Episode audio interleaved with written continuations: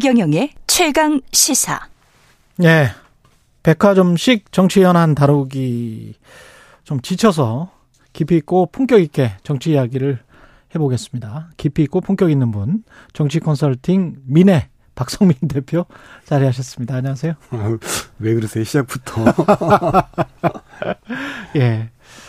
슬픈 날이지만, 예, 즐겁게 이야기하겠습니다. 일단 뭐, 5.18 민주화 운동 43주년이어서 여야 의원들이 총 출동했고, 뭐, 사진이 특이한 게 이준석 전 대표하고 전 의원 씨하고 같이 주먹밥, 어, 같이 만드는 장면이 사진으로 찍혔더라고요. 역사적인 장면인 일 수도 있을 것 같습니다. 어떻게 생각하세요? 지금 43주년 5.18 민주화 운동의 정치적인 의미는 뭐라고 보십니까? 글쎄, 그뭐 정치적 예. 의미를 뭐 제가 지금 해석하기에는 좀 어렵고, 예.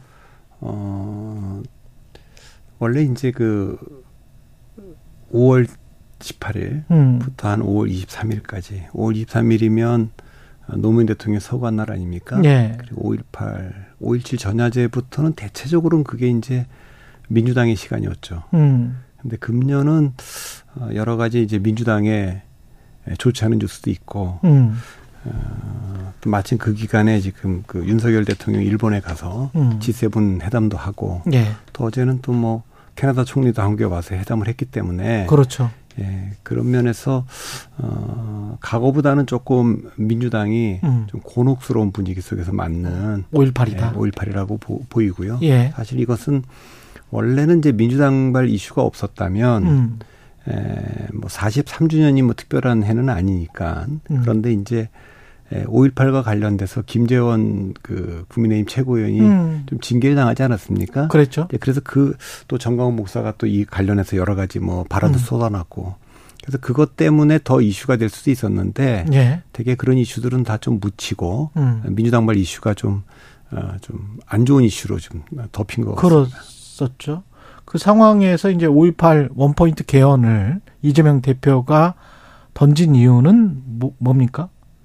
글쎄 그거는 뭐 음. 이제 이재명 대표가 어, 상대방이 좀 곤혹스러워하는 지점을 잘 파고드는 분 아닙니까? 예. 그 정책 인파이터라고 볼 수 있는데 예. 뭐 그건 될, 뭐 되겠습니까? 물론 윤석열 대통령도 뭐 공약으로 내세우긴 했지만 어. 에, 뭐 쉽지는 않은 내용 갖고 정책인 그 공세일 것 같긴 한데 정부 여당이 안 받아들일 것이다. 안 받아들일 걸 알고 던졌다. 아니 뭐 받아들이든 안 받아들이든 네. one-point 개헌이 지금 되겠습니까? 아, one-point 네, 개헌 네, 자체가. 그거는 잘 안 된다고 보고 음. 다만 이제 어 이제 김재원 최고가 음. 5.18과 관련돼서 어 얘기를 했다가 사과도 하고 지역에 뭐 가서 바, 뭐 사과도 하지 않았습니까? 네. 근데 저는 이제 정치인의 말이라고 하는 게 어, 뭐 우리가 흔히 정치인이 뭐 막말을 했다 음. 뭐 이렇게 징계도 하는데 예. 뭐 정치는 원래 말로 싸우는 거니까 그렇죠. 예, 뭐 저는 어떤 말이든 해도 된다고 봅니다. 음. 다만 제 기준으로 해서 보면 세 가지 정도는 좀 안 해야 되는 게 아니냐 적어도 정치인이라면 그 예. 첫 번째는 역사적 합의가 좀 끝나서 교과서에 실려 있는 것들. 음. 근데 그거 제가 교과서를 다 보면 5.16도 이제 군사 쿠데타, 그러니까 정확하게는 군사 정변이라고 돼 있는데 그거는 그렇죠. 이제 보수 쪽 교과서든 진보 쪽 교과서든 다 통일돼서 예. 예, 그렇게 가르치죠. 예. 예, 그러니까 군사 정변이고 5.18도 어, 민주화 운동, 5.18 음. 민주화 운동 이렇게 합의가 좀 다 돼 있는 겁니다. 그러니까 예. 합의가 돼 있는 거를 어뭐 다르게 해석한다든가 뭐 이렇게 음. 하는 건 안 될 것 같고 예. 또 하나는 사회적 약자 음. 뭐 그게 뭐 어, 장애인이든 또 어떤 인종이든 예. 뭐 이런 것을 그 조롱하거나 폄하하는 발언 이런 음. 것들도 저는 정치인은 하면 안 된다고 보죠. 음. 그리고 이제 세 번째는 음 희생자가 많은 사건의 피해자들 예컨대 세월호 사건이라든가 음. 이태원 참사 같은 경우 그런 피해자들을 갖다가 정치적 이- 이유로 뭐 조롱을 한다거나 이런 것들은 조금 음 하지 못하도록 하고 예. 그런 얘기를 했을 때는 그건 좀 가차 없이 징계를 좀 하는 게 좋다고 보고 음. 뭐 그런 것이 아닌 거는 음. 뭐 정치인들은 말로 싸우는 거 옛날에 뭐 정청래 의원이 한번 징계 받을 때 에, 2015년입니다만 주승용 최고위원을 향해서 탈당할 것도 아니면서 탈당한다고 맨날 공갈친다. 이 얘기 갖고 징계를 한 받은 적도 있고 예. 뭐 홍준표 전 그 자유한국당 대표가 위장평화란 말을 갖다 막말이라 그랬다. 뭐 이런데 음. 저는 그런 말은 제 기준에선 적어도 할 수 있다. 뭐 할수 있다. 얼마든지. 음. 예. 지금 뭔가 답답하잖아요. 정치가 일단 뭐 막혀 있다. 하는 생각이 들고 뭔가 진행이 되는 것 같지가 않다 또는 나아지는 게 뭐 하나도 안 보인다 이런 느낌을 갖거든요. 이유가 뭡니까? 일단 그 정치가 지금 작동 불능 상태에 빠져 있지 않습니까? 불능이다. 예. 그러니까 정치라고 하는 거는 적어도 두 가지를 해야 되는데 예. 하나는 국가의 방향을 결정을 하는 거고 음. 또 하나는 국민 통합을 하는 건데 예. 지금 두 가지가 지금 다 완전히 올섭이지 않습니까? 예. 그러니까 국가의 방향을 지금 정하려고 해도 예. 어, 대통령 권력과 국회 권력이 지금 엇갈려 있는 상황에서 음. 대통령이 내는 예산안이나 정부 법안은 야당이 다 비토하고 예. 또 야당이 통과시키는 법안은 대통령 거부권 행사하고 음. 그뭐 또 청문회에서 부적합 판결을 해도 대통령이 다 임명하고 음. 이렇게 되니까 좀 비토크라시 상태가 된 지가 좀, 지, 좀 비토크라시가 예, 그러니까 지금 아무것도 좀할수 없는 거고 서로가 서로를 비토하고 있다. 예, 그렇죠. 이제 그리고 국민 통합도 마찬가지 아닙니까? 예. 그러니까 이런 상황은 어 저도 저 좀 초현실적으로 받아들이고 있습니다. 초현실적이라고 하는 표현을 제가 처음 쓴 것은 예. 2019년 조국 사태 때인데 예. 어제 상식으로는 음. 대통령이 임명한 법무부 장관과 음. 검찰총장이 1년 6개월 동안 뭐 징계도 하고 소송도 하고 막 이러는데 이 문제가 해결 안 되는 채로 한 뭐 1년 6개월 갔어요. 그랬었죠. 이제 그런 네. 것이 그때도 제가 좀 초현실적으로 좀 느껴졌어요. 그래서 아. 그런 표현을 많이 썼는데 사실 지금도 리스크 경쟁을 하고 있는 양당이 저는 뭐 야당의 대표가 이렇게 사실 여러 가지 혐의로 어, 수사를 받고 있고 재판을 받고 있는 상황도 사실 저는 처음 보는 상황이고 음, 막 음. 그러니까 음. 그리고 뭐 지난번에 여당의 전당대회 같으면 어 단일화란 상대를 향해서 적이라고 한다거나 또 음. 대통령실이 직접 나서 갖고 예. 이런 것들이 다 과거엔 잘 안 보이던 음. 어, 그러니까 뭐 그래도 우리가 지켜야 되는 레드라인이라는 게 있었는데 그 레드라인들이 다 무너진 상태로 어 굉장히 오래 가고 있어서 음. 그런 점에서 좀 걱정이 많습니다. 그러면 그 구도가 앞으로 계속 될까요? 왜냐하면 그런 눈치도 좀 보이거든요. 적대적으로 공생하고 있는 것 아닌가. 뭐 이게 국민들은 조금 불편할 수 있, 으나그 본인들은 이 상황 자체가 편안할 수도 있고 또는 권력을 지키기 에도 뭐 그냥 적당히 안성맞춤인 그런 상황 인 거 아닌가요? 저는 뭐 그렇게까지 보지는 않습니다. 그런 그러니까, 그런 그러니까 일반적으로 뭐 예. 제3자들이 평을 할 때는 음. 적대적 공생 관계다. 음. 뭐 이런 얘기 하는데 예. 아유 뭐 대통령이 편하겠습니까? 여당이 마음이 편하겠습니까? 지금 야당이 마음이 편하겠습니까? 음. 또 많이 수사를 받고 있는 야당 국회의원들이 편하겠습니까? 예. 그러니까 그거는 에, 불편할 거라고 봅니다. 예. 그러니까 그런데 이제 이런 문제가 잘 해소가 지금 안 되고 있는 거는 음. 대통령 선거 자체가 0.73%라고 하는 아주 그냥 그 아. 작은 차이였고 그런 상태인데 사실 그게 정상적이라면 0.73%는 어 정권을 잡은 윤석열 정부에서 아 왜 좀 더 이길 수 있었는데 0.73%밖에 못 이겼나? 그래서 윤석열 대통령의 반성의 출발점이어야 되는데 음. 오히려 그게 이제 민주당 위로의 출발점이 된 거죠. 음. 그러니까 민주당은 어, 그래도 민주화 이후에 우리가 두 텀씩은 한 10년씩을 하고 정권이 교체가 됐는데 네. 왜 문재인 정부는 5년 만에 정권을 넘겨줬는가? 그러면 음. 에, 축구로 치면 전반 45분에 감독이 화가 나서 바꾼 건데 그러면 그 수모인데 네. 그러면 이제 그걸 좀 반성을 좀 해야 되는데 음. 지금 그렇게 안 된 상태로 지금 그런 표현을 해도 될지 모르겠습니다만 심리적으로 지금 민주당이 대선 불복 상태로 음. 어, 의석을 많이 갖고 있으니까 이렇게 지금 가고 있기 때문에 음. 뭐 일반 국민이나 제3자는 좀 협치도 좀 하고 대화와 타협도 좀 하지 이렇게 말은 하지만 예. 내년 총선에 가서 어느 쪽으로든 결론이 나기 전에는 어. 이 문제가 해소될 것 같지 않으니까 좀 답답하죠. 그러면 내년 총선 때까지 그냥 이 상황으로 그냥 가는 거예요? 그럴 것 같습니다, 저는. 지금까지 예를 들면 대통령이 야당 대표를 예. 안 만났는데 예. 뭐 이제 와서 갑자기 만나겠습니까? 음. 그러니까 정치라고 하는 거는 에, 그 뭔가 성과를 내려면 예. 둘 중에 하나입니다. 음. 민주당처럼 180석을 해갖고 일방적으로 뭐 법안을 통과시키든지 아니면 옛날 노태우 대통령처럼 3당 합당을 해서 아니 거대 정당을 만들어 갖고 또 하고 싶은 일을 하든지 음. 그게 아니라면 예. 그게 아니라면 주고받는 거죠.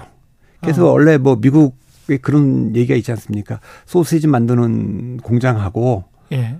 정치 협상장은 들여다보지 마라. 그거 음. 지저분한 거다 원래. 예. 그런 건데 하나 주고 하나씩 받고 이렇게 하는 거죠. 그렇죠. 법안도 그렇게 하는 거죠. 음. 근데 그런 다수석을 여당이 확보하지 못하고 야당이 그 다수 권력을 갖고 있는 상태에서 음. 어, 대통령이 어, 야당 대표랑 대화할 생각, 타협할 생각을 안 하면 음. 그 상황에서는 뭐 별 뾰족한 수가 없죠. 일단 총선 가서 총선을 한 번 더 봐야죠 그 결과를. 예.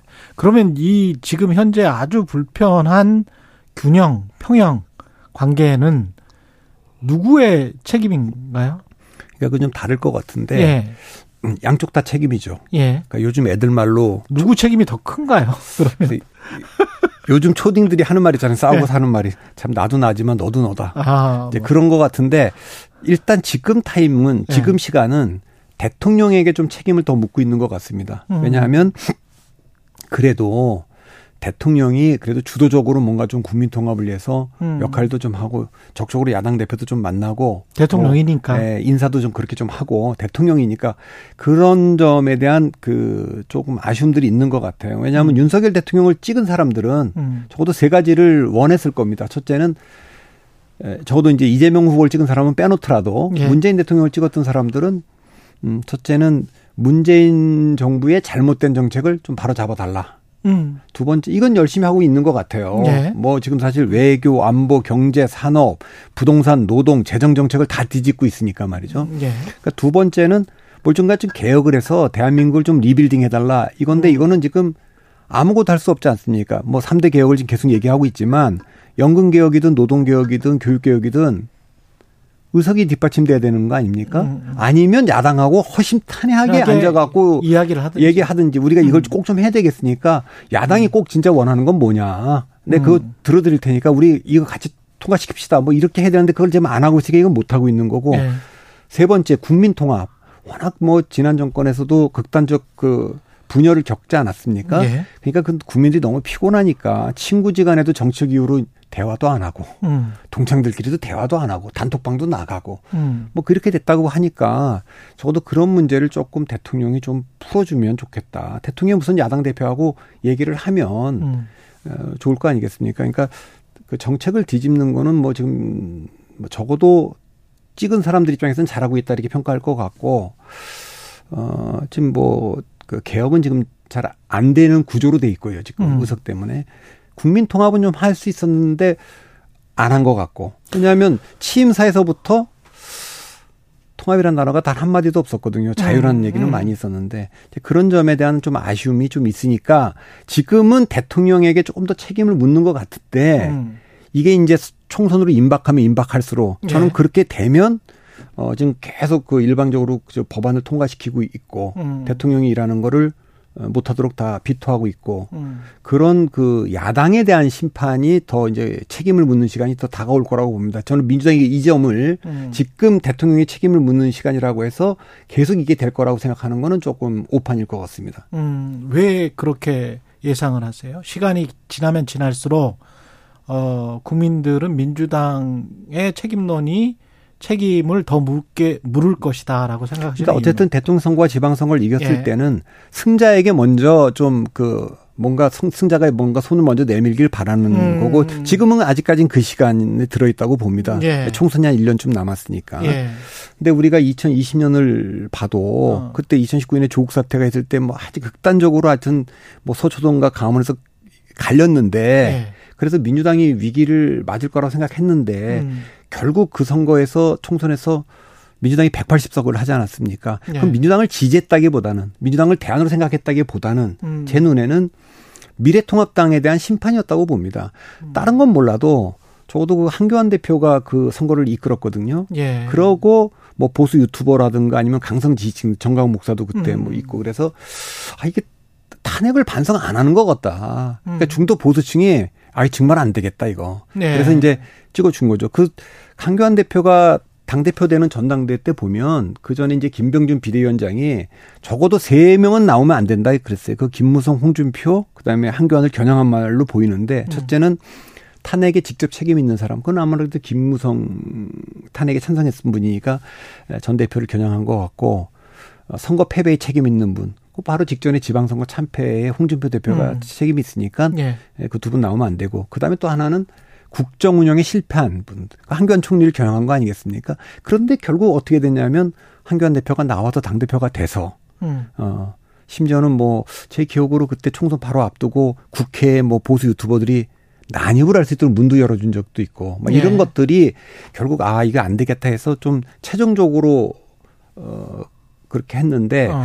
제가 보기엔 민주당도 대통령 선거를 아무리 0.73%밖에 안 졌지만 음. 그 지고 지방 선거도 지고 그 전에 보면 사실 재보궐 선거부터 쭉 3연패 아닙니까? 그, 랬죠 그랬으면 어쨌든 음.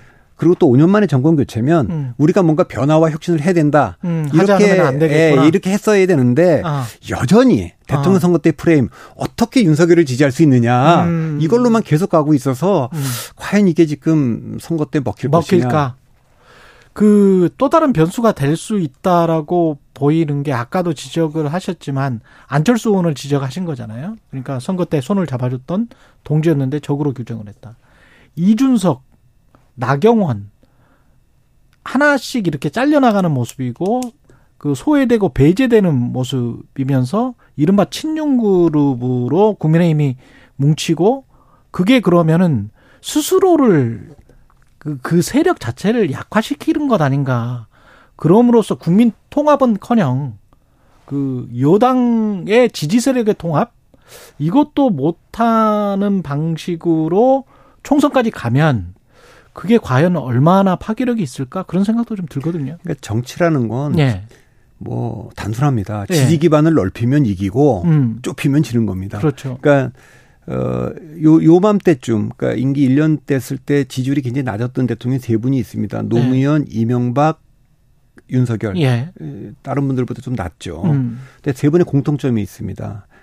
자기를 대통령으로 만들어줬던 그 선거 연합을 음. 스스로 해체한 겁니다. 그러니까 자기 아. 앉아 있는 의자 다리를 톱으로 잘라낸 거죠. 그러니까 노무현 대통령은 음. 호남의 전폭적인 지지로 대통령이 됐는데 예.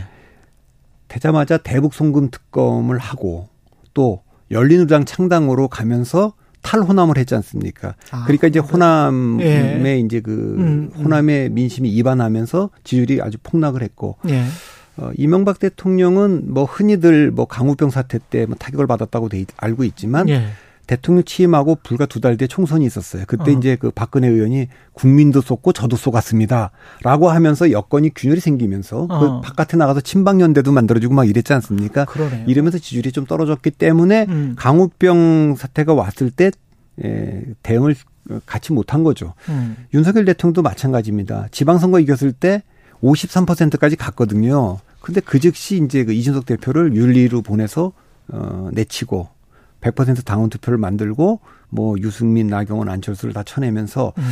스스로 좀 선거 연합을 해체한 거. 음. 이제 그것이 그 지금 그 좀 뭐 뭐랄까 지금 지지율을 좀 2030 지난 우리가 냉정하게 따져 보면 민주당이 그 선거를 네 번 이겼지 않습니까? 2016년 총선, 17년 대선, 18년 지방선거, 2020년 총선까지.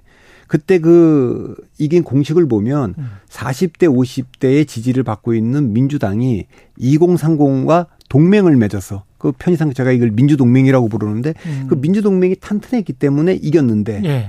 이게 이제 4.7 재보궐선거를 앞두고 20, 30대가 떨어져 나갔지 않습니까? 그게 뭐 여러 가지가 있겠습니다. 근데 특히 뭐 부동산 문제도 있고 음. 그래서 오히려 4.7 재보궐선거 때2030 세대가 국민의힘 후보를 찍었고. 예. 그래서 뭐 2020년 대선도 그렇고 2022년 또 지방선거도 그렇고. 음. 그래서 민주동맹이 깨지면서 민주당이 지금 3연패를 하고 있는 거 아닙니까? 예. 그때 민주, 그 국민의힘이 3연승 이긴 건 뭐냐면 2030의 부분적 연대와 보수 중도 동맹. 음. 소위 안철수로 상징되는.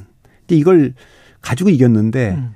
이번에 또 되자마자 이번에는 또 뭐 이준석 대표가 2030을 다 대표하는 것도 아니고 그렇지만 네. 어쨌든 그 일각을 좀 쳐냈고 어. 안철수 대표가 중도를 다 대변하는 건 아니지만 그렇죠. 그래도 네. 어쨌든 네. 안철수를 보고 지지했던 그 중도층이 떨어져 나가도록 음. 그렇게 했기 때문에 이것은 스스로 굉장히 그 지지 기반을 그 좁힌 결과라고 봐야죠. 그러면 결국은 총선은 그 때 떨어져 나간 또는 떼낸 그 두 당 모두 그럴 수 있겠습니다. 왜냐하면 강성 지지층이 다 자리 잡고 있기 때문에 그 강성 지지층의 연성 지지층이라고 할 수 있는 중도층을 얼마나 많이 포섭하는가에 따라서 달려 있는 겁니까? 그러니까 이제 민주당이 네. 승리하려면 그 4연석 승리할 때 음. 있었던 그 민주 동맹을 복원시켜야 되는 복원시켜야 겁니다. 되는 것이고. 그러니까 40대 50대에다가 2030 세대가 지지를 끌어들여야 되는 겁니다. 예. 반대로 이제 그 국민의힘은 중도 보수 동맹을 다시 살려내야 되고 예. 복원해야 되고 음. 거기다 2030 세대의 지지를 어느 정도 적어도 민주당한테 밀리지 않을 정도까지는 해야 되는 거죠. 그런데 음. 이 리스크를 보면 할까요? 두 당이? 국민의힘이나 민주당이? 그거는 전 잘 모르. 겠 네. 그래서 네. 제가 어 지금 대한민국은 세 부류의 사람이 있습니다. 그래요? 아니 이런 상태인데 어떻게 아직도 이재명 대표와 어. 민주당을 지지하는 사람이 저렇게 많냐? 어. 여기에 경악하는 사람들. 네. 이것도 한 30% 넘게 있어요. 네. 또두 번째는 아니 지금 윤석열 대통령 하는 걸 이렇게 보면서 네. 어떻게 윤석열 대통령과 국민의힘을 지지하는 사람이 이렇게 많느냐에 분노하는 사람들 이분들도 한 30% 30% 이상이 있습니다. 30대 30. 그리고는 아니 어떻게 양 세력이 아직도 저렇게 많이 남아 있는 거에 아하. 있느냐고 절망하는 사람들. 네. 그러니까 사실은 어느 쪽이든 음. 먼저 자기의 동맹을 승리 공식인 동맹을 복원시키는 쪽이 승리할 거는 분명하고 그렇겠죠. 둘 다 안 한다면 둘 다 안 한다면 둘 다 안 한다면 그게 가장 현실적입니까? 근데 어 제3당의 가능성도 네. 좀 있다고 봅니다. 그래서 제가 네. 2020년처럼 네. 양당이 음. 똘똘 뭉쳐서 1대1로 대결할 가능성을 저는 한 20% 보고요. 예. 2016년처럼 음. 가운데 국민의당 같은 제3당이 있어서 3자 대결 될 가능성이 한 40%좀 되고 오. 이 96년, 네. 1996년처럼 여권 야권이 다 분열해서 네. 4당 4당. 체제로 치러질 가능성도 저는 한 40%좀 있다고 봅니다. 그러면 두 당 다 비대위 체제가 될 수도 있겠네요. 저는 지금 현 시점에서 관전 포인트는 세 가지 아닙니까? 예.